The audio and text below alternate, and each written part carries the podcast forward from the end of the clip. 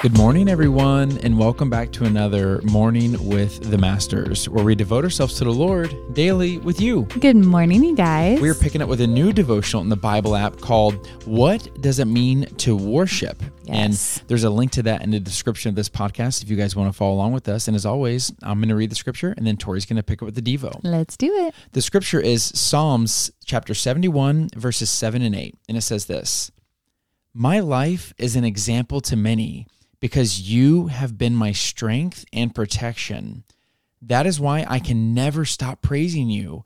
I declare your glory all day long. Mm. The devotional is titled, What is Worship? And it says, Merriam-Webster.com defines the word worship in this way to honor or show reverence for as a divine being or supernatural power, to regard with great or extravagant respect, honor, or devotion. In the Christian world, the word worship is often used to describe an event we will attend or the music part of a church service. We may use this word to explain what kind of song we are listening to or the type of pastoral role one holds at a church staff. It's not that those are incorrect, they just don't represent the whole picture. Worship is not about music, instruments, or an event.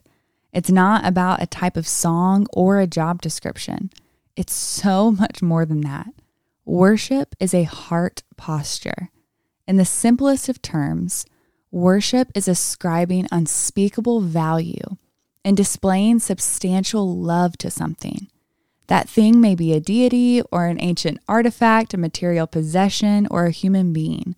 Regardless of what the thing is that we are worshiping, we are all worshipers. So the question is, what are we worshiping? On any given day, we direct our adoration and devotion to something or to someone. It could be our careers, our spouses, a hobby, or a drive to learn more. It might even be our favorite sports team. There are things that hold a top position in our hearts. Before we can eradicate anything that is receiving misplaced honor and adoration, first we have to be aware of what it is. As we embark on the road ahead to learn more about a lifestyle of worship, begin each day with a heart attitude that wants to learn and grow. We typically worship what is high on our priority list. Let's ask God to give us eyes to see where we're placing our affection and respect. Let's tell Him that we want to understand what it really means to truly worship Him with our lives. And let's be confident that He will show us. I really like the tone of this devotional. Yeah, me too. Because with everything we're going to talk about, we never want to feel like we're calling people out or calling ourselves out Mm-hmm. or just really negative. That way you feel like bad about you worshiping things outside of God. And I like that it feels like I feel excited to unpack with God the other things that I'm worshiping and the things I'm worshiping in his place. Mm, yeah. And so I like the way they ended that devotional is that as we embark on this road ahead to learn more about a lifestyle worship, let's begin each day with a heart attitude that wants to learn and grow. Mm-hmm. So I do think that's so important that as we do pray and ask God to open our eyes and our ears yeah. to see what it is we're truly worshiping, Yeah. we do so in a way that's understanding hey, this is a part of the human condition. Yeah. It's true what this devotional said. We are all worshipers. Yeah. We are all worshipers and we are all worshiping something. Yeah.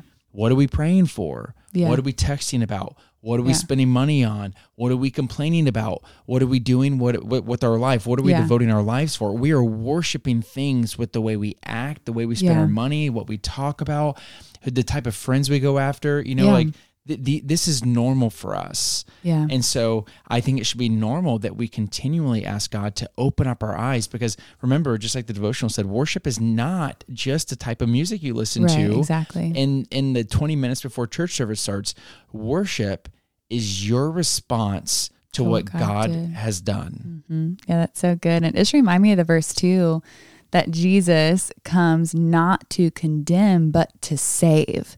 So as we read this, you should feel no condemnation, but because of what Jesus did, That's why we worship. That's why we praise. That's why we want every action and reaction and what we pursue and what we adore to be glorifying and honoring and placing value on Jesus. Everything we do should be a walking gospel and the way we treat people and the way we serve. And so I'm so excited to dive into this devotional. And if you're following along in the app, there's also like reflection questions that I think are really sweet. And at the very end, it says, write down any revelation that God speaks to you through today's Bible reading or devotional. And you guys know that we always talk about journaling, but even journaling is an act of worship, being still in His presence and just asking Him, What do you want to say right yeah. now? And sitting there and listening. And then whatever you feel, journaling it down. That is an act of worship.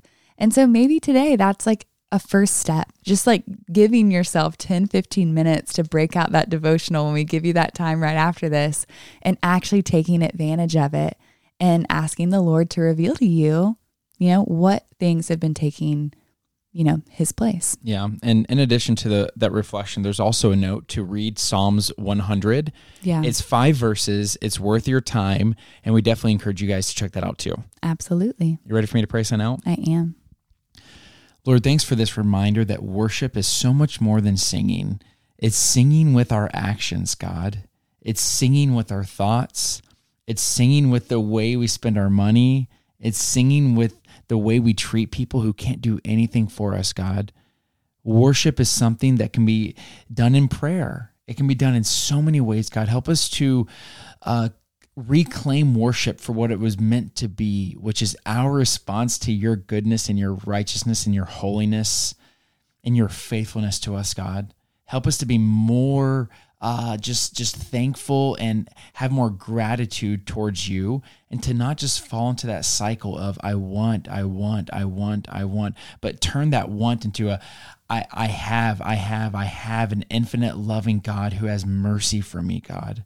Help us to receive that, to walk forward in thankfulness versus walking forward in lack, God, because in you we lack nothing and we worship you in that. In your son's name we pray.